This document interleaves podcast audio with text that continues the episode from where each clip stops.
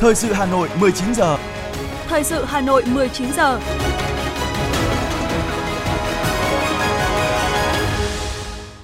Quang Minh và Phương Nga xin kính chào quý vị và các bạn. Bây giờ là chương trình thời sự tối của Đài Phát thanh và Truyền hình Hà Nội, phát sóng trực tiếp trên sóng phát thanh. Tối nay thứ sáu ngày 16 tháng 9 năm 2022, chương trình có những nội dung chính sau đây.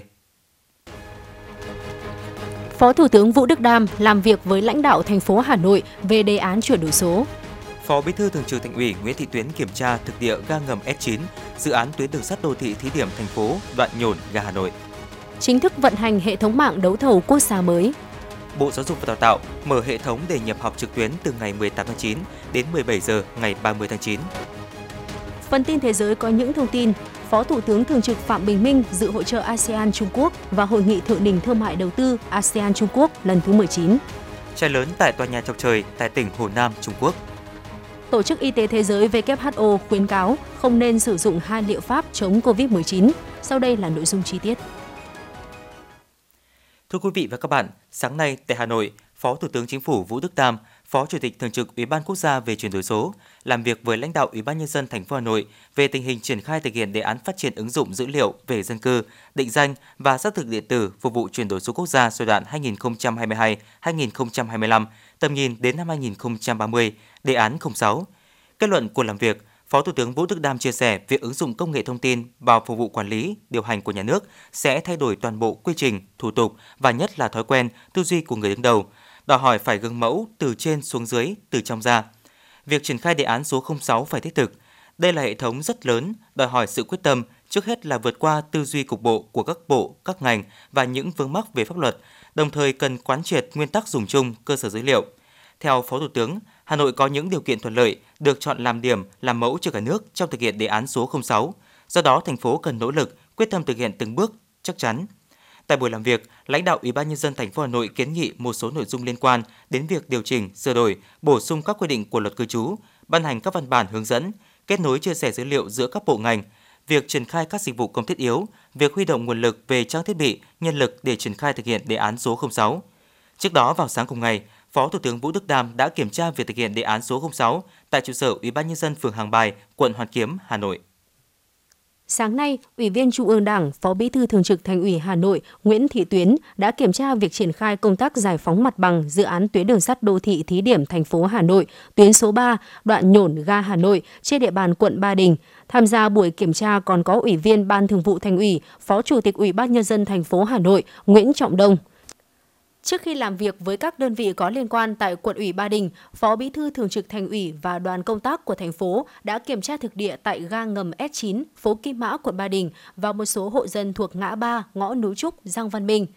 Phát biểu kết luận buổi kiểm tra, Phó Bí thư Thường trực Thành ủy Nguyễn Thị Tuyến đánh giá, sau khi thị sát công trình và trực tiếp trao đổi với các hộ dân, có thể nhận thấy Ủy ban nhân dân quận Ba Đình đã thực hiện tốt công tác tuyên truyền, vận động, thực hiện đối thoại giữa người đứng đầu cấp ủy chính quyền với nhân dân theo đúng quyết định của Thành ủy. Nhờ vậy, các hộ dân thuộc diện phải thu hồi đất để triển khai dự án ga ngầm S9 đều đồng thuận, nhất trí cao với chủ trương lớn của thành phố. Phó Bí thư Thường trực Thành ủy Nguyễn Thị Tuyến yêu cầu các đơn vị liên quan phải cam kết thực hiện xong các hạng mục trên mặt đất của dự án ngay trong năm 2022 với phần giải phóng mặt bằng các công trình ngầm đi từ quận Ba Đình, quận Đống Đa đến ga Hà Nội, Phó Bí thư Thường trực Thành ủy đề nghị các sở ngành, đơn vị liên quan ra soát cơ chế, chính sách, đẩy nhanh tiến độ đền bù, giải phóng mặt bằng với 50 hộ bị ảnh hưởng để sớm thống nhất chi tiết phương án chi trả tiền đền bù, hỗ trợ cho các hộ dân bị ảnh hưởng nhấn mạnh việc sớm hoàn thành dự án ga ngầm S9 có ý nghĩa quan trọng trong việc sử dụng hiệu quả vốn vay ODA. Phó Bí thư Thường trực Thành ủy Nguyễn Thị Tuyến yêu cầu các sở ban ngành thành phố, đặc biệt là Sở Tài nguyên và Môi trường, đặc biệt quan tâm phối hợp với các đơn vị liên quan triển khai đồng bộ các hạng mục của dự án, qua đó giữ vững uy tín của thủ đô Hà Nội và cả nước trong việc thực hiện các dự án lớn. Trong quá trình triển khai thực hiện, cần tiếp tục đẩy mạnh tuyên truyền, vận động để người dân đồng thuận, nhất trí cao trong triển khai các dự án lớn của thành phố. Thưa quý vị, sáng nay, Ủy viên Trung ương Đảng, Phó Bí thư Thành ủy, Chủ tịch Ủy ban nhân dân thành phố Hà Nội Trần Sĩ Thanh chủ trì phiên họp Ủy ban nhân dân thành phố Hà Nội thường kỳ tháng 9 năm 2022 để xem xét thông qua một số nội dung theo chương trình công tác 6 tháng cuối năm 2022 và chỉ đạo của lãnh đạo Ủy ban nhân dân thành phố. Tại phiên họp, tập thể Ủy ban nhân dân thành phố xem xét ban hành quyết định về quy chế đào tạo, bồi dưỡng cán bộ, công chức, viên chức thành phố Hà Nội, ban hành quyết định về lập, đề xuất, phê duyệt danh mục và bố trí kinh phí bảo dưỡng, sửa chữa, nâng cấp, cải tạo, mở rộng, xây dựng mới hạng mục công trình tài sản công, sử dụng nguồn kinh phí chi thường xuyên của ngân sách thành phố Hà Nội, thay thế cho quyết định số 07/2020 của Ủy ban nhân dân thành phố. Tập thể Ủy ban nhân dân thành phố cũng xem xét việc ủy quyền cho Ủy ban nhân dân các huyện Đông Anh, Gia Lâm, Thanh Trì, Hoài Đức, Đan Phượng thực hiện việc lập đề án thành lập 5 quận của năm huyện. Ủy ban nhân dân thành phố xem xét ban hành quy trình định mức kinh tế kỹ thuật trong quản lý, khai thác công trình thủy lợi.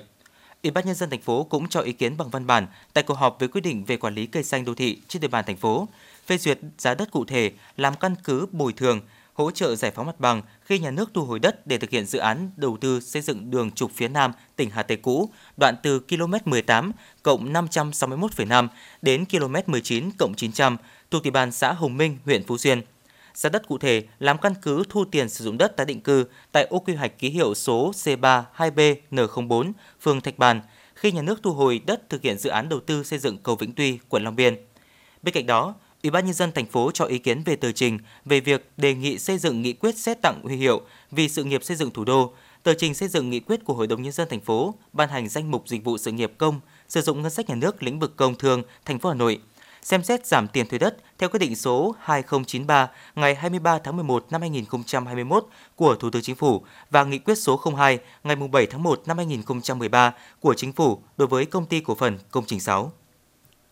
thực hiện chỉ đạo của thành phố về giám sát các dự án chậm triển khai trên địa bàn thành phố Hà Nội. Hôm nay, đoàn liên ngành thành phố gồm Cục Thuế Hà Nội, các sở ngành liên quan, Sở Xây dựng, Sở Tài chính, Sở Kế hoạch và Đầu tư, Sở Quy hoạch Kiến trúc, Sở Tài nguyên và Môi trường, Công an thành phố, Ủy ban nhân dân các quận huyện thị xã, quản lý dự án đã làm việc với 26 doanh nghiệp, dự án chậm triển khai, còn nợ tiền sử dụng đất và tiền thuê đất, tiền chậm nộp, Cục trưởng Cục Thuế thành phố Hà Nội Mai Sơn phát biểu tại buổi làm việc. Tại buổi làm việc, liên ngành thành phố đã thể hiện rõ sự quyết liệt trong việc đôn đốc thu hồi nợ thuế, triển khai các biện pháp thu hồi nợ động, kiên quyết thu hồi và xử lý nghiêm minh các trường hợp vi phạm. Các doanh nghiệp cố tình chây ý, không thực hiện đầy đủ nghĩa vụ với ngân sách nhà nước theo quy định. Liên ngành thành phố kiên quyết triển khai các biện pháp bảo đảm đôn đốc thu hồi, xử lý các khoản nợ động ngân sách nhà nước. Sáng nay, Hội đồng Nhân dân thị xã Sơn Tây khóa 20, nhiệm kỳ 2021-2026, tổ chức kỳ họp thứ 8, kỳ họp chuyên đề với nội dung kiện toàn chức danh Chủ tịch Ủy ban Nhân dân thị xã từ nguồn nhân sự tại chỗ trong quy hoạch đã được Ban Thường vụ Thành ủy Hà Nội phê duyệt và chức danh Ủy viên Ủy ban. Tới dự có Chủ tịch Ủy ban Mặt trận Tổ quốc Việt Nam thành phố Hà Nội Nguyễn Lan Hương, Phó trưởng đoàn chuyên trách Đoàn đại biểu Quốc hội thành phố Hà Nội Phạm Thị Thanh Mai cùng 32 đại biểu Hội đồng Nhân dân – Tại kỳ họp, 100% đại biểu đã biểu quyết nhất trí thông qua việc cho thôi nhiệm vụ đại biểu Hội đồng Nhân dân thị xã đối với ông Nguyễn Huy Khánh, nguyên Chủ tịch Ủy ban Nhân dân thị xã Sơn Tây do chuyển công tác. Trước đó, ông Nguyễn Huy Khánh, Phó Bí thư thị ủy, Chủ tịch Ủy ban Nhân dân thị xã được Ban Thường vụ Thành ủy Hà Nội điều động đến nhận công tác tại Liên đoàn Lao động thành phố Hà Nội. Với 100% đại biểu tham dự kỳ họp đã bỏ phiếu tán thành, Hội đồng Nhân dân thị xã Sơn Tây khóa 20, nhiệm kỳ 2021-2026 đã bầu ông Ngô Đình Ngũ, Phó Bí thư thị ủy Sơn Tây làm Chủ tịch Ủy ban nhân dân thị xã Sơn Tây khóa 20, nhiệm kỳ 2021-2026. Phát biểu tại kỳ họp, tân Chủ tịch Ủy ban nhân dân thị xã Sơn Tây Ngô Đình Ngũ cam kết đem hết khả năng, trí tuệ, tâm sức và cùng với tập thể lãnh đạo thị xã phấn đấu hoàn thành tốt những nhiệm vụ chính trị quan trọng, tập trung đẩy mạnh phát triển kinh tế xã hội, phấn đấu nâng cao đời sống cho nhân dân và xây dựng thị xã Sơn Tây ngày càng giàu đẹp, văn minh. Cũng tại kỳ họp, Hội đồng nhân dân thị xã Sơn Tây thống nhất miễn nhiệm và kiện toàn chức danh một số ủy viên Ủy ban nhân dân thị xã.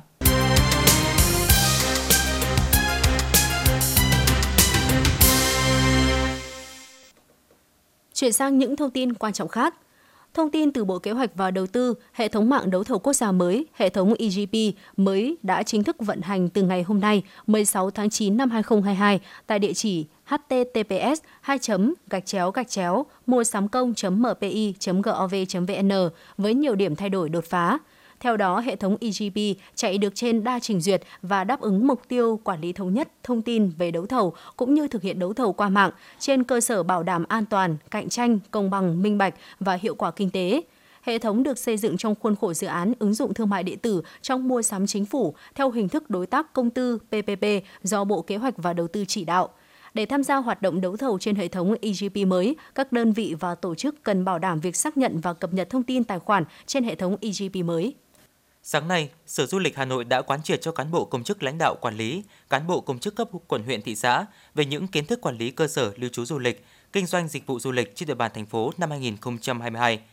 320 cán bộ công chức quản lý nhà nước về du lịch nói chung, hoạt động kinh doanh dịch vụ lưu trú du lịch nói riêng đã được lãnh đạo Sở Du lịch Hà Nội, Thanh tra Bộ Văn hóa Thể thao và Du lịch, Tổng cục Du lịch, Công an thành phố quán triệt, phổ biến luật du lịch, nghị định, thông tư hướng dẫn, điều kiện kinh doanh lưu trú du lịch, dịch vụ chuẩn phục vụ cho khách du lịch. Công tác đảm bảo an ninh trật tự, an toàn phòng cháy chữa cháy tại các cơ sở lưu trú du lịch. Hà Nội hiện có 591 cơ sở lưu trú du lịch đã xếp hạng, trong đó có 583 khách sạn. Đặc biệt, Hà Nội đã có 63 cơ sở đạt tiêu chuẩn phục vụ du khách về mua sắm, nhà hàng, vui chơi giải trí và thể thao. Sáng nay, phường Thanh Trì, quận Hoàng Mai đã tổ chức hội nghị biểu dương các cá nhân doanh nghiệp trong phong trào thi đua cả nước chung tay vì người nghèo, không ai bị bỏ lại phía sau. Tại hội nghị, Ủy ban nhân dân phường đã biểu dương 16 doanh nghiệp và hai cá nhân đã có nhiều đóng góp trong công tác giảm nghèo trên địa bàn phường. Hôm nay, Cục Quản lý thị trường thành phố Hà Nội cho biết đã có công văn gửi đội trưởng các đội quản lý thị trường về việc tập trung kiểm soát, xử lý vi phạm trong kinh doanh, vận chuyển, lưu thông trái cây nhập lậu, trái cây giả mạo nguồn gốc xuất xứ, chỉ dẫn tiện lý, vi phạm về an toàn thực phẩm, không đảm bảo chất lượng và gian lận khác.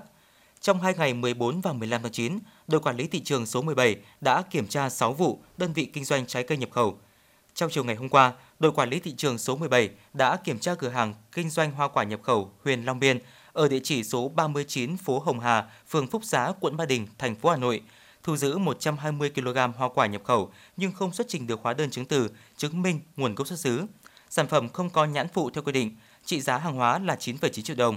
Tổng hợp 2 ngày kiểm tra, đội quản lý thị trường số 17 đã tạm giữ số lượng hàng hóa lên tới 355 kg, trong đó nho sữa 54 kg, quýt 36 kg, táo 58 kg, hồng táo 72 kg, mận Mỹ 12 kg,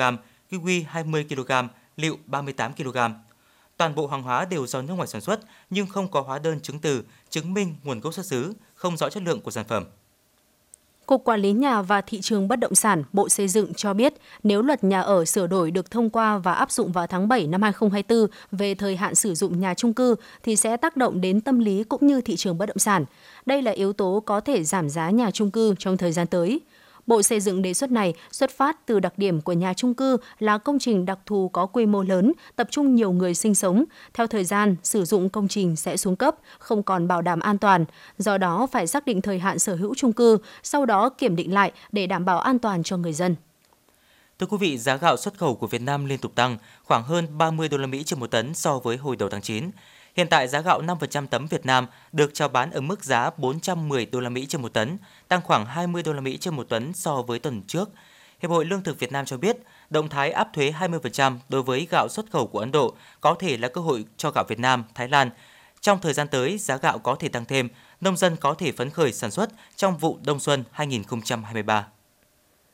Thưa quý vị và các bạn, trong những ngày vừa qua, khi giá lợn hơi xuất chuồng được điều chỉnh quanh mốc từ 65 tới 70.000 đồng một kg, thì giá thịt lợn bán ngoài chợ đã được đẩy lên dao động từ 120 đến 150.000 đồng một kg tùy loại. Lợn tăng giá đã khiến người tiêu dùng tiết giảm chi tiêu và nó khiến cho khâu tiêu thụ mặt hàng này bị chậm lại. Trước thực trạng lợn tăng giá, chính phủ đã kịp thời có chỉ đạo thực hiện các biện pháp đảm bảo cân đối cung cầu thịt lợn, giá thức ăn chăn nuôi và bình ổn giá mặt hàng này.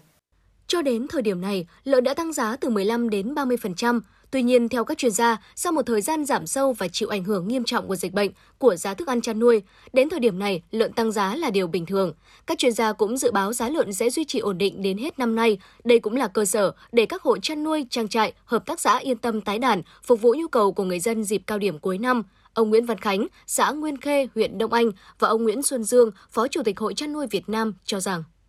cái giá lợn sẽ phải giữ giá độ tầm ít nhất là 5 6 tháng đến một năm. Vì là khi mà để có một cái sản phẩm ờ, có miếng thịt lợn ra chợ thì, thì khi mà con giống người ta mua thì ít nhất cũng phải 5 đến 6 tháng thì mới có ra được sản phẩm. Trong cái trục xoay quanh trên dưới 70 75 thì tôi cho đây là một cái mặt bằng giá tương đối là phù hợp mà người chăn nuôi có lãi, có điều kiện để tái đầu tư cho chu kỳ sản xuất sau và người tiêu dùng chúng ta chấp nhận được.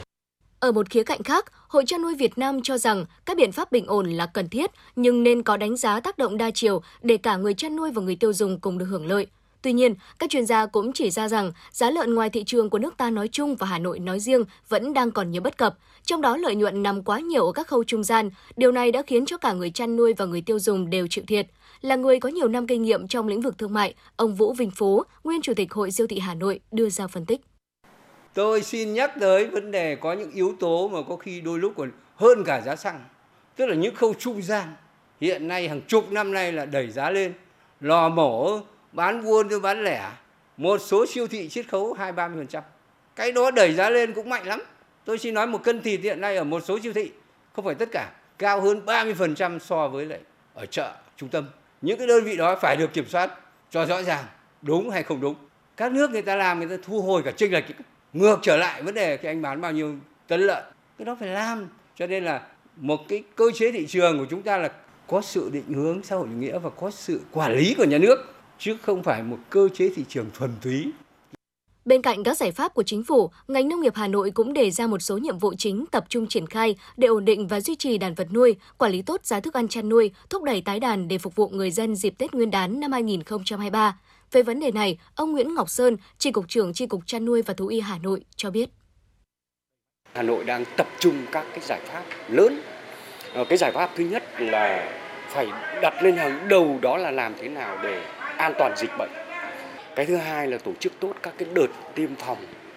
đại trà cho tất cả các loại gia súc gia cầm. Đó là cúm gia cầm đó lở mồm long móng tay xanh. Để cái gì để giữ vững. Thì đấy là chúng tôi cũng đặt lên mục tiêu lên hàng đầu là đảm bảo cái an toàn dịch bệnh. Tiếp tục khuyến cáo người chăn nuôi sử dụng các cái loại thức ăn tận dụng phế phụ phẩm trong nông nghiệp. À, cái thứ ba nữa là cái mà tăng cường cái kiểm tra để giám sát tất cả các cái hoạt động Đấy, về kinh doanh thức ăn chăn nuôi và thuốc thú y. À, một cái nữa là chúng tôi khuyến cáo là là cái chi phí đầu vào thì trong cái đó nó có rất nhiều cái chi phí. Đó là từ con giống cho đến thức ăn và chi phí phòng chống dịch bệnh. Và một cái nữa là nhân công lao động. Thì cố gắng phải tận dụng tối đa cái việc giảm cái chi phí đầu vào để nâng cao cái giá thành trong ờ, chăn nuôi. À, một cái nữa đó là kiểm soát tốt cái vận chuyển lưu thông. Đấy, để mà tránh cái việc mà mà lưu thông ờ, vận chuyển để mà làm ảnh hưởng đến chung cái thị trường à, và hy vọng rằng trong cái thời gian tới thì tôi, tôi cũng ờ, rất tin với cái chỉ đạo quyết liệt của thành phố cái sự đồng thuận của người chăn nuôi thì tin rằng chúng ta sẽ đảm bảo cái nguồn lương thực ừ, đặc biệt là cái động vật và sản phẩm đó trong cái việc dịp trước trong và sau Tết Nguyên đán. Như vậy, qua mỗi giai đoạn của chuỗi cung ứng thì giá lợn hơi hoặc thịt lợn thực phẩm sẽ tăng trung bình từ 8 đến 10%. Do đó, chỉ khi nào các cơ quan quản lý thực hiện kịp thời, quyết liệt những giải pháp đảm bảo giảm thiểu các khâu trung gian, đẩy chi phí lưu thông, tăng giá bán, thì người tiêu dùng và người chăn nuôi mới cùng được hưởng lợi, cũng như không ảnh hưởng tới chỉ số giá tiêu dùng CPI nói chung. Thưa quý vị và các bạn, thực phẩm sạch luôn là mối quan tâm hàng đầu của người tiêu dùng. Thời gian vừa qua, Trung tâm Khuyến nông Hà Nội cũng đã tập trung xây dựng những mô hình khuyến nông sản xuất theo hướng an toàn Việt Gáp, an toàn sinh học để chuyển giao cho bà con phát triển sản xuất, thúc đẩy tiêu thụ và nâng cao thu nhập cho bà con nông dân với mục tiêu tạo ra sản phẩm nông sản an toàn cho sức khỏe của người tiêu dùng. Để nâng cao giá trị kinh tế cũng như thúc đẩy tiêu thụ sản phẩm, từ tháng 4 năm 2022, hộ gia đình ông Cao Xuân Trường, thôn Cẩm Thủy, xã Cẩm Lĩnh, huyện Ba Vì, với sự hỗ trợ của Trung tâm Khuyến nông Hà Nội, cũng đã áp dụng mô hình chăn nuôi thủy sản an toàn theo hướng Việt Gáp trên diện tích 1 hecta nuôi cá chép và cá rô phi. Theo đó, dưới sự hướng dẫn, giám sát của cán bộ khuyến nông, hộ chăn nuôi sẽ phải tuân thủ chặt chẽ quy trình chăn nuôi Việt Gáp từ chăm sóc, quản lý và thu hoạch, hạn chế sử dụng kháng sinh và sử dụng các chế phẩm sinh học trong quá trình xử lý môi trường ao nuôi. Sau khi kiểm nghiệm đạt chuẩn an toàn, mô hình sẽ được cấp chứng nhận an toàn Việt Gáp, tạo điều kiện cho sản phẩm thủy sản của hộ gia đình ông Cao Xuân Trường tiêu thụ qua hệ thống siêu thị, cửa hàng tiện ích, Thực tế hiện nay, những sản phẩm chăn nuôi thủy sản theo tiêu chuẩn Việt Gáp có giá trị cao hơn so với chăn nuôi theo quy trình thông thường từ 10 tới 20% và được người tiêu dùng tin tưởng đón nhận. Ông Cao Xuân Trường, xã Cẩm Lĩnh, huyện Ba Vì chia sẻ. Khi ờ, nuôi con con cá mà à, được áp dụng đúng cái quy trình Việt Gáp này thì ờ, thấy đảm bảo về thứ nhất là về an toàn thực phẩm, thứ hai là cái giá trị con cá nó được tăng lên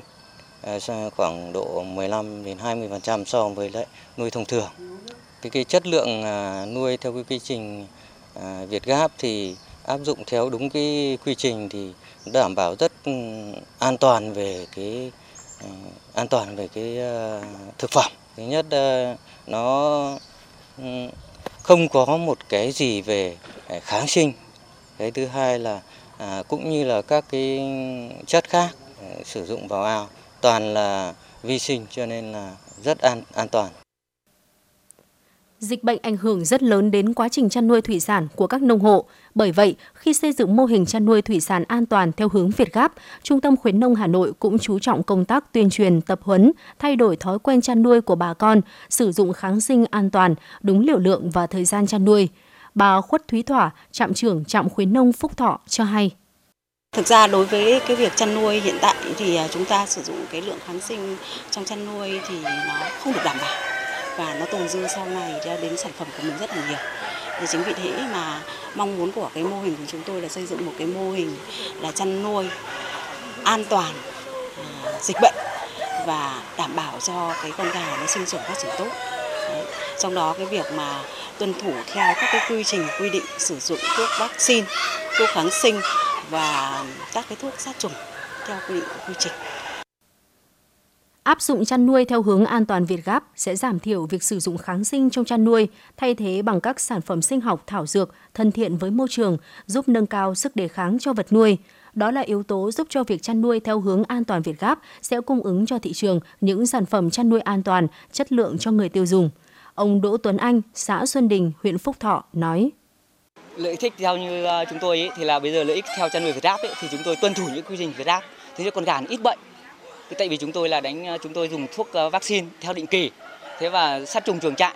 Đấy thế là nguồn nước sạch. Thế là chúng tôi là cái cái chăn nuôi nó hiệu quả hơn rất nhiều so với cái cái, cái nuôi thông thường như ngày xưa. Như ngày xưa chúng tôi làm như thuốc chúng tôi làm như nó không có có, có theo, theo cái mốc quy định lắm. Nhưng bây giờ đã vào Việt Giáp thì chúng tôi làm theo một cái quy định của của của của của, của, của biến Việt Giáp Đấy, thế đâm ra là cái con gà nó rất chi là ổn. Trong năm 2022 này, Trung tâm khuyến nông Hà Nội đã triển khai 19 dạng mô hình khuyến nông, trong đó có 9 dạng mô hình trồng trọt và 10 dạng mô hình chăn nuôi thủy sản được triển khai tại 68 điểm với trên 1.700 hộ tham gia. Hiện nay, các mô hình triển khai đều đang phát triển tốt, mang lại định hướng mới cho người nông dân, nâng cao hiệu quả kinh tế trong chăn nuôi và nuôi trồng thủy sản. Bà Vũ Thị Hương, Giám đốc Trung tâm khuyến nông Hà Nội cho biết. Trong các cái mô hình đó thì khuyến nông ngoài cái việc tư vấn cho bà con ờ, nuôi theo cái quy trình kỹ thuật ghi chép sổ sách thì chúng tôi cũng phối hợp với tư vấn để lấy mẫu phân tích rất nhiều các cái tiêu chuẩn theo quy trình Việt Ghép và nếu đủ điều kiện thì chúng trước khi xuất bán chúng tôi ờ, hỗ trợ cái cấp chứng nhận Việt Ghép cho bà con để có thể là thuận lợi trong vấn đề tiêu thụ. À, trong các cái mô hình Việt Ghép này thì cũng có những cái mô hình được trung tâm À, liên kết với các đơn vị tiêu thụ để hỗ trợ bà con trong cái khâu tiêu thụ sản phẩm. Cùng với việc triển khai các dạng mô hình khuyến nông sản xuất an toàn theo hướng Việt Gáp, chăn nuôi an toàn sinh học, Trung tâm khuyến nông Hà Nội cũng đang nỗ lực hỗ trợ kết nối cung cầu nhằm mở rộng tiêu thụ cho các sản phẩm nông sản an toàn, góp phần hình thành một nền nông sản an toàn bền vững, cung ứng cho nhu cầu tiêu dùng của người dân thủ đô.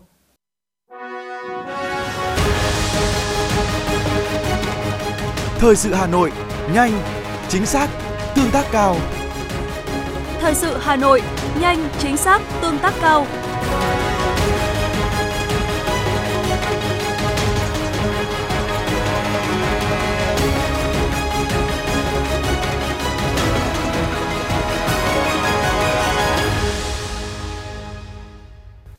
Tiếp tục là phần tin. Thưa quý vị và các bạn, Bộ Giáo dục và Đào tạo vừa công bố danh sách các chương trình đào tạo đã hoàn thành báo cáo tự đánh giá, được kiểm định theo tiêu chuẩn trong nước và nước ngoài. Dữ liệu cập nhật đến ngày 31 tháng 8 năm 2022. Theo đó, cả nước có 352 chương trình đào tạo đại học được đánh giá, công nhận đạt tiêu chuẩn chất lượng giáo dục bởi những tổ chức kiểm định nước ngoài. Các tổ chức kiểm định nước ngoài tham gia đánh giá bao gồm mạng lưới đảm bảo chất lượng các trường đại học ASEAN, Ủy ban văn bằng Pháp, Hội đồng kiểm định kỹ thuật và công nghệ Hoa Kỳ, Hội đồng kiểm định các trường và chương trình đào tạo về kinh doanh Hoa Kỳ, Quỹ kiểm định các chương trình quản trị kinh doanh quốc tế. Ngoài ra còn có 548 chương trình được đánh giá và công nhận bởi những tổ chức kiểm định chất lượng giáo dục trong nước. 805 chương trình đã đào tạo hoàn thành báo cáo tự đánh giá.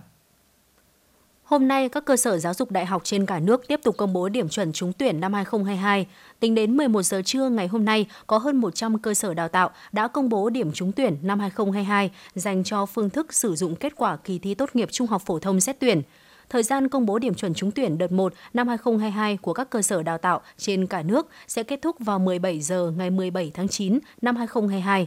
Bộ Giáo dục và Đào tạo lưu ý, sau khi có kết quả trúng tuyển, thí sinh cần phải thực hiện xác nhận nhập học trực tuyến trên hệ thống hỗ trợ tuyển sinh chung. Đây là khâu bắt buộc trong quy trình xét tuyển.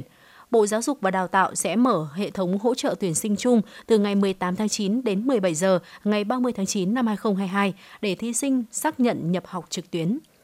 Từ ngày 18 tháng 9 đến 17 giờ ngày 30 tháng 9, Bộ Giáo dục và Đào tạo sẽ mở hệ thống để thí sinh xác nhận nhập học trực tuyến. Các trường hướng dẫn thí sinh thực hiện đầy đủ quy trình xác nhận nhập học trực tuyến. Thí sinh có thể kiểm tra kết quả xác nhận nhập học sau khi thoát khỏi và đăng nhập lại hệ thống. Thí sinh đã xác nhận nhập học trực tuyến vẫn phải tiếp tục thực hiện nhập học tại cơ sở đào tạo theo kế hoạch, thời gian và quyết định của cơ sở đào tạo. Cơ sở đào tạo có thể bắt đầu tổ chức nhập học đồng thời hoặc sau quá trình thí sinh xác nhận nhập học trực tuyến. Nhắc nhở những thí sinh chưa nộp lệ phí xét tuyển tiếp tục hoàn thành trách nhiệm nộp lệ phí xét tuyển trên hệ thống trực tuyến. Khi đã xác nhận nhập học, thí sinh sẽ không được hủy xác nhận nhập học nếu muốn hủy xác nhận nhập học, phải liên hệ với trường đại học đó để được giải quyết.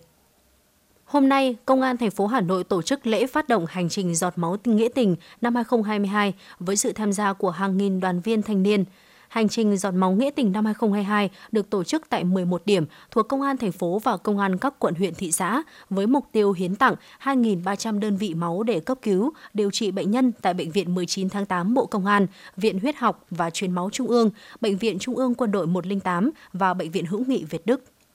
Thưa quý vị, chiều nay, Cục Quản lý Khám chữa bệnh Bộ Y tế Việt Nam tổ chức lễ meeting hưởng ứng Ngày an toàn người bệnh thế giới năm 2022 Mục tiêu của Ngày An toàn người bệnh thế giới năm 2022 bao gồm: 1. Nâng cao nhận thức toàn cầu về gánh nặng của các tổn hại liên quan đến sự cố gắng trong sử dụng thuốc hoặc những hành vi sử dụng thuốc không an toàn, đồng thời ủng hộ hành động khẩn cấp để cải thiện an toàn sử dụng thuốc. 2. Tăng cường phối hợp giữa những bên có liên quan nhằm ngăn ngừa sự cố trong sử dụng thuốc và giảm tổn hại liên quan đến thuốc. 3. Hướng dẫn người bệnh và gia đình tham gia trong việc sử dụng thuốc an toàn. 4. Tích cực triển khai chiến dịch an toàn người bệnh toàn cầu của WHO, sử dụng thuốc an toàn và không gây hại.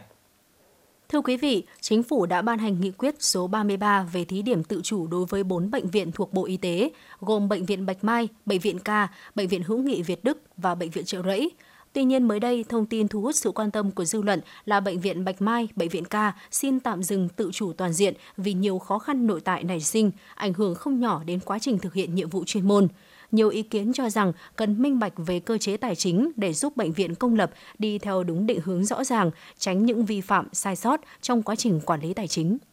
Những vấn đề cụ thể đặt ra ở các cơ sở y tế là dù thực hiện tự chủ tài chính toàn diện, nhưng bệnh viện không được tự giải quyết về giá dịch vụ y tế mà vẫn phải theo khung giá quy định chung, nên dẫn đến tình trạng không được tính đúng, tính đủ. Khung giá dịch vụ khám, chữa bệnh theo yêu cầu cũng chưa được cơ quan có thẩm quyền ban hành. Một vấn đề nữa là theo quy định, bệnh viện được đầu tư cơ sở hạ tầng, nhưng vấn đề là khó tìm nguồn vốn đầu tư. Trong 2 năm thực hiện tự chủ toàn diện, bệnh viện ca chưa mua thêm được hệ thống máy móc trong chẩn đoán và điều trị. Còn tại bệnh viện Bạch Mai, nhiều máy móc hiện đại trong các đề án liên doanh liên kết tại bệnh viện đang dừng hoạt động. Chưa kể các khó khăn, vướng mắc trong công tác đấu thầu, mua sắm cũng dẫn tới tình trạng thiếu thuốc, trang thiết bị, vật tư y tế. Đáng nói, các bệnh viện tự chủ tài chính cũng gặp nhiều khó khăn khi bắt đầu thí điểm cùng lúc dịch COVID-19 bùng phát. Phó giáo sư tiến sĩ Nguyễn Văn Trì, Trung tâm cấp cứu A9 và bà Nguyễn Thị Hồng Nhung, phụ trách phòng tài chính kế toán bệnh viện Bạch Mai cho biết. Theo yêu cầu của các hoạt động tư pháp liên quan đến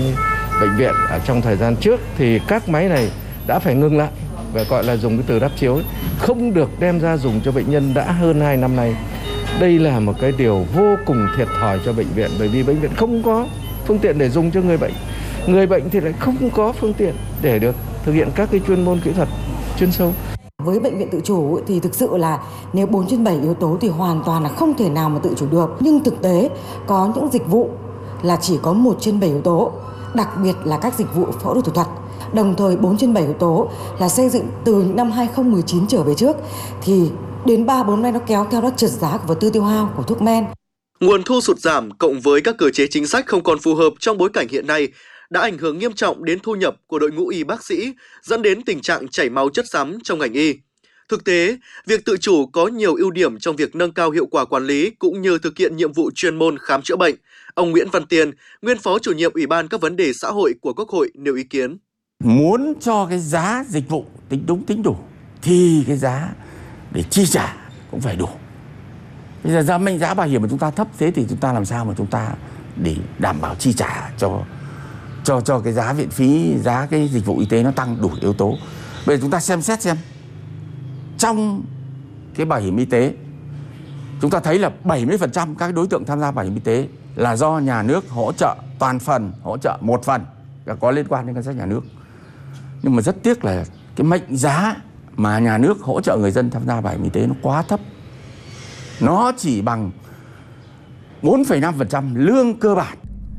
Nhìn nhận một cách toàn diện, tự chủ bệnh viện là cần thiết, nhưng phải có chế tài quy định phù hợp, đúng quy định pháp luật. Do đó, việc tiếp tục hoàn thiện các cơ chế chính sách và quy định pháp luật liên quan là rất cấp thiết, bảo đảm việc tự chủ bệnh viện theo sát thực tiễn của công tác khám chữa bệnh hiện nay. Trong đó, những vấn đề cần đặc biệt quan tâm là đấu thầu thuốc, tự chủ nhân lực, giá dịch vụ khám chữa bệnh theo yêu cầu và chế độ đãi ngộ đối với y bác sĩ. Tự chủ là tận dụng tối đa năng lực của bệnh viện, mà mấu chốt cuối cùng là phải nâng cao chất lượng khám chữa bệnh phục vụ nhân dân. Thực tế các bệnh viện tư nhân hoạt động thì hoàn toàn được quy định rõ và điều chỉnh theo luật doanh nghiệp nên rất thuận lợi trong quá trình hoạt động và minh bạch trong quá trình vận hành. Trong khi đó, các bệnh viện công lập thì cơ chế tài chính lại chưa thực sự rõ ràng. Tại hội nghị đại biểu Quốc hội hoạt động chuyên trách đã thảo luận về dự án luật khám chữa bệnh sửa đổi, nhiều đại biểu đề xuất cần làm rõ minh bạch về tài chính, từ đó giúp cho các bệnh viện công đi đúng hướng, tránh sai phạm, sai sót trong quá trình quản lý.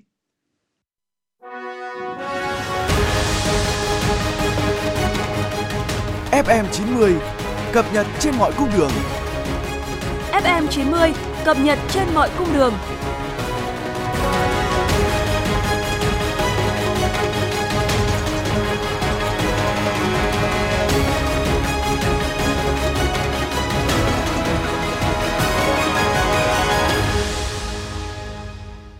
Xin được chuyển sang những thông tin khác. Thưa quý vị, Hà Nội đặt mục tiêu phấn đấu tới năm 2025, vận tải hành khách công cộng đáp ứng từ 30% đến 35% nhu cầu đi lại của người dân và xử lý từ 7 đến 10 điểm thường xuyên ùn tắc giao thông hàng năm.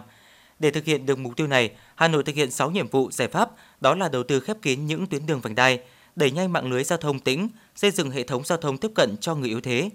thí điểm làn đường cho xe đạp, ứng dụng công nghệ quản lý đào tạo, sát hạch, cấp giấy phép lái xe và phát triển giao thông thông minh.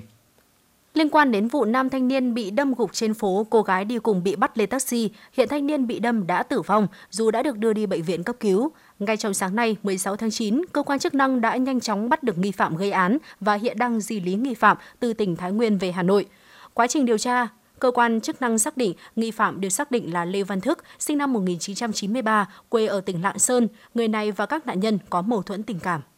Hôm nay, Công an quận Cầu Giấy, Hà Nội đã ra quyết định xử phạt hành chính người đàn ông sinh năm 1984 ở huyện Nho Quan, tỉnh Ninh Bình 200.000 đồng về hành vi có cử chỉ, lời nói thô bạo, khiêu khích, trêu gợi, xúc phạm danh dự và nhân phẩm của người khác.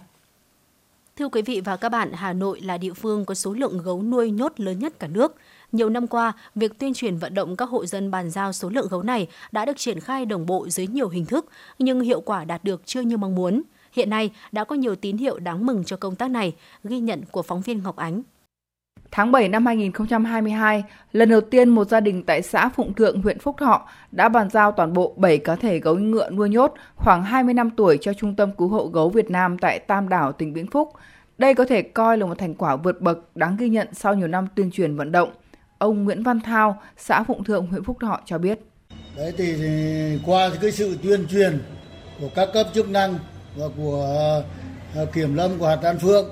cộng thêm ờ, với à, bây giờ là nuôi bảy cá cá thì gấu là rất là tốn kém. Thức ăn thì đắt đỏ. Thì gia đình tôi lại neo đơn. Hai vợ chồng như vậy là cũng, cũng có tuổi rồi. Không chăm sóc. Được nữa hai cộng với nhà nước lại không hỗ trợ gì về vấn đề kinh tế kinh phí. Thế oan nên là gia đình gặp rất nhiều khó khăn. Bởi vì vì lý do đấy oan nên là tôi bàn với các thành viên trong gia đình là xin giao nộp ờ, bảy uh, cá thể gấu cho nhà nước vâng tôi biết là là là là là bảy cá thể gấu của tôi là là một cái tài lợi sản lớn của gia đình đây là lần thứ hai Tổ chức Động vật Châu Á và Chi cục Kiểm lâm Hà Nội phối hợp cứu hộ trong năm nay, nâng tổng số gấu cứu hộ lên 10 cá thể. Tại xã Phụng Thượng vẫn còn 122 cá thể gấu nuôi nhốt tại 18 hộ gia đình trại tư nhân. Việc tuyên truyền được tiến hành thường xuyên liên tục, nhưng việc bàn giao chủ yếu vẫn theo kiểu đối phó nhỏ giọt. Ông Cấn Xuân Khang, người dân xã Phụng Thượng cho biết, trước đây việc nuôi gấu tại xã nói chung và của gia đình ông nói riêng rất phát triển, mang lại thu nhập rất tốt. Thời điểm khoảng từ năm 1998 đến năm 2005, mỗi con gấu bán đi cho thu nhập từ 60 đến 80 triệu đồng, tương đương với giá chuyển nhượng một sào đất. Do có thu nhập, người dân đầu tư, chăm sóc tốt, do đó đàn gấu cũng khỏe mạnh, béo tốt. Giờ đây, việc khai thác mật, buôn bán gấu đã bị pháp luật cấm. Việc nuôi gấu cũng bị kiểm soát chặt chẽ thông qua gắn chip. Các hộ nuôi gấu như thú cưng, phục vụ công tác bảo tồn, không sinh lợi nên gặp rất nhiều khó khăn. Ông Khang cho biết. Tôi bỏ đồng tiền ra tôi mua lúc ấy nó lớn lắm. Không không nếu để tính để về giá trị lúc đó mà bỏ ra thì nó nó lớn giờ kể cả các uh, bên uh, các cơ quan mà có hỗ trợ chúng tôi nó chỉ được một phần nào thôi còn để so với cái lúc thời điểm lúc mà chúng tôi bỏ tiền ra mua thì nó quá lớn. Ít. Đất ở đây nó có mấy chục triệu một lô đất, một con gấu khi mất mất một lô đất. Thì chỉ cần là có cái hỗ trợ hợp lý, thì chúng tôi sẵn sàng, tôi chuyển ngay Tháng 1 năm 2022, Ủy ban nhân dân thành phố Hà Nội đã có chỉ thị yêu cầu các quận, huyện, thị xã nghiêm túc thực hiện công tác quản lý, bảo vệ các loài động vật hoang dã. Chỉ thị cũng đã chỉ đạo các cơ quan chức năng của huyện Phúc Thọ tăng cường kiểm tra hoạt động nuôi nhốt gấu ở tất cả các cơ sở trên địa bàn. Ông Đoàn Công Linh, hạt phó hạt kiểm lâm Đan Phượng cho biết. Đến thời điểm hiện tại thì các cá thể gấu là 100% được gắn chip điện tử để theo dõi. Nhưng để mà có được cái việc mà tự nguyện giao nộp này thì thì bây giờ cũng, người dân cũng mong muốn lớn nhất là là có một cái cơ chế chính sách của nhà nước hay các cơ quan nào để hỗ trợ người dân một phần kinh phí để họ chuyển đổi sang cái mục đích. Có thể là giao lục gấu xong rồi sẽ chuyển đổi là về chuồng trại hoặc sang một cái mục đích để nuôi những cái con vật khác để để giúp ừ, phát triển kinh tế gia đình. Bởi vì thực ra là họ cũng bỏ một lượng vốn ngày xưa rất là lớn mà lại tài sản của cả gia đình ừ, tập trung bỏ vào đấy. Bây giờ thì thực ra các cá thể gấu này nuôi cũng chỉ nuôi bảo tồn. Thì hàng tháng hàng quý là kiểm lâm cũng phối hợp với chính quyền địa phương là cũng xuống cho ký các cái bản cam kết uh, là không sử dụng các cái sản phẩm về gấu và không trích hút nữa. Người dân cũng ấy nhưng mà họ nuôi bảo tồn duy trì và cũng chỉ mong muốn chờ đợi một cái cơ chế chính sách nào đó. Là địa phương có số lượng gấu nuôi nhốt lên đến 308 cá thể, chiếm hơn một nửa số gấu nuôi nhốt trên toàn quốc. Thành công của Hà Nội sẽ góp phần đáng kể chấm dứt tình trạng này trên cả nước. Tuy nhiên, để tạo bước đột phá cần sớm ban hành cơ chế hỗ trợ các hộ nuôi theo hình thức phù hợp.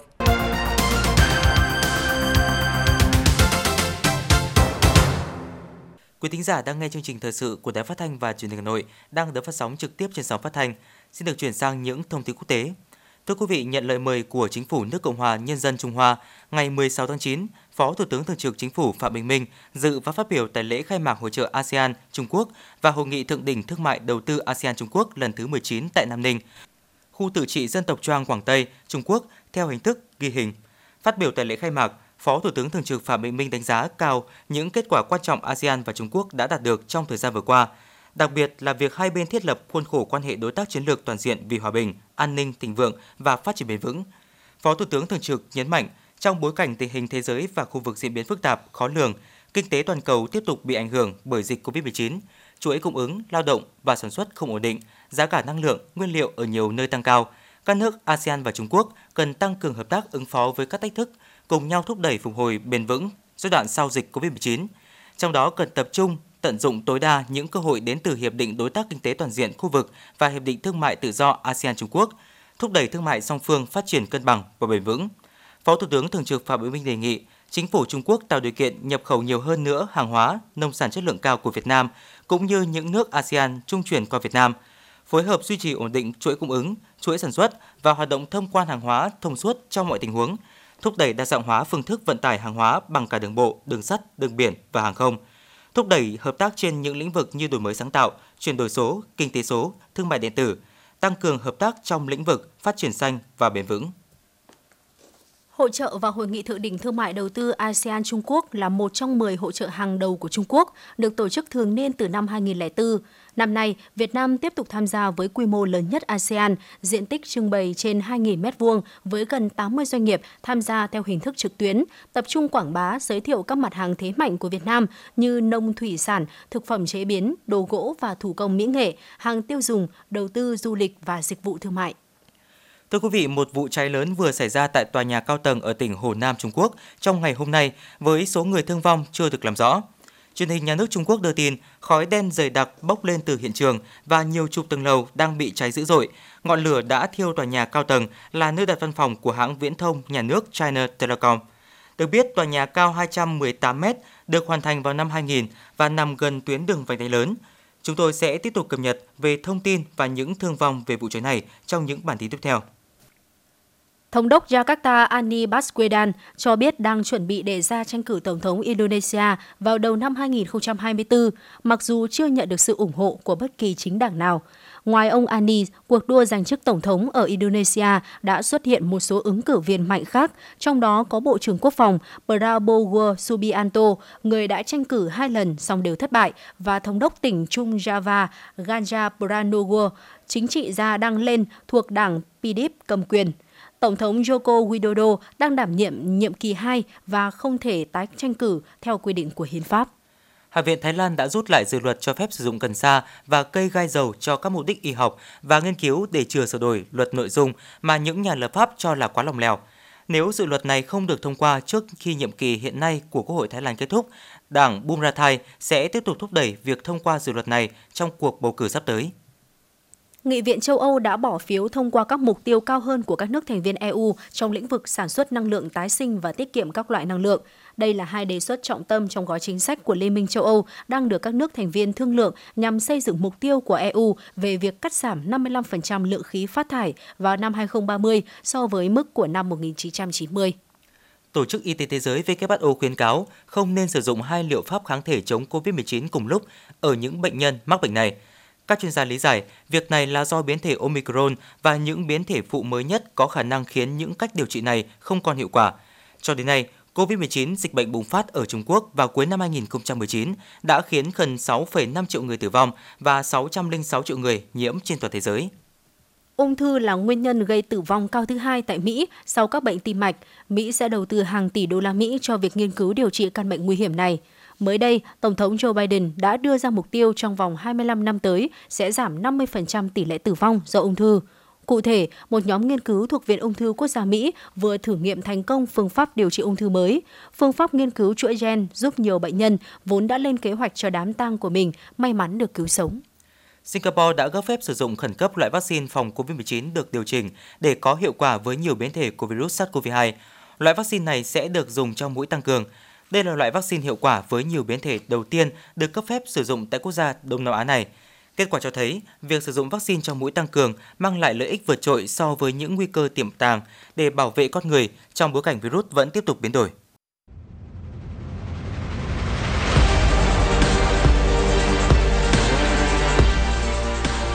Bản tin thể thao Bản tin thể thao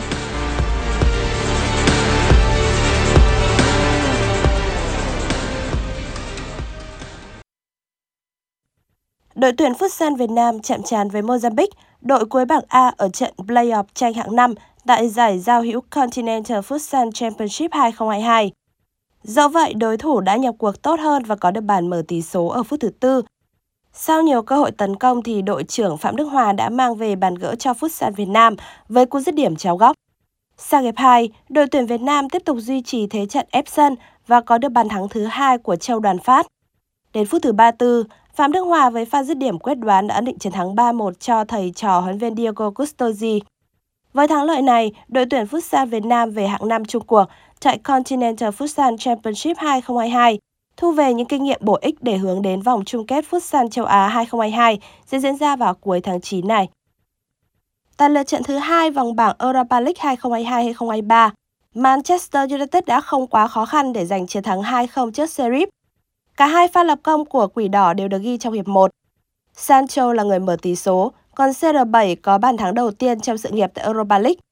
Việc đánh bại Sheriff giúp Manchester United vươn lên đứng nhì bảng E. Sociedad đứng đầu bảng này với 6 điểm sau khi giành chiến thắng 2-1 trong cuộc tiếp đón Omonia. Trên sân nhà Olympico, AS Roma sớm chơi hơn người hiệu vệ Miro của Helsinki lĩnh thẻ đỏ trực tiếp ngay phút thứ 15. Tuy nhiên, đội bóng Italia cũng phải chờ sang hiệp 2 mới có thể ghi bàn vào lưới các vị khách tới từ Phần Lan. Những người lập công là Paulo Dybala, Lorenzo Pellegrini và Andrea Pelotti. Trong khi ở cặp đấu còn lại của bảng C, Betis đã thắng kịch tính 3-2 trước Ludogorets. Ở một số trận đấu đáng chú ý khác, Lazio thua đậm Midtjylland 1-5. Monaco thất bại tối thiểu 0-1 trước Ferencvaros. Braga thắng Union Berlin 1-0. Rennes hòa 2 đều với Fenerbahce. Dự báo thời tiết khu vực trung tâm thành phố Hà Nội đêm 16 ngày 17 tháng 9. Có lúc mưa rào và rông, nhiệt độ từ 26 tới 32 độ C. Quý vị và các bạn vừa nghe chương trình Thời sự tối của Đài Phát thanh và Truyền hình Hà Nội. Chỉ đạo nội dung Nguyễn Kim Khiêm, chỉ đạo sản xuất Nguyễn Tiến Dũng, tổ chức sản xuất Xuân Luyến, chương trình do biên tập viên Nguyễn Hằng, phát thanh viên Quang Minh Phương Nga và kỹ thuật viên Viết Linh thực hiện. Thân ái chào tạm biệt và hẹn gặp lại quý thính giả vào chương trình thời sự 6 giờ sáng mai.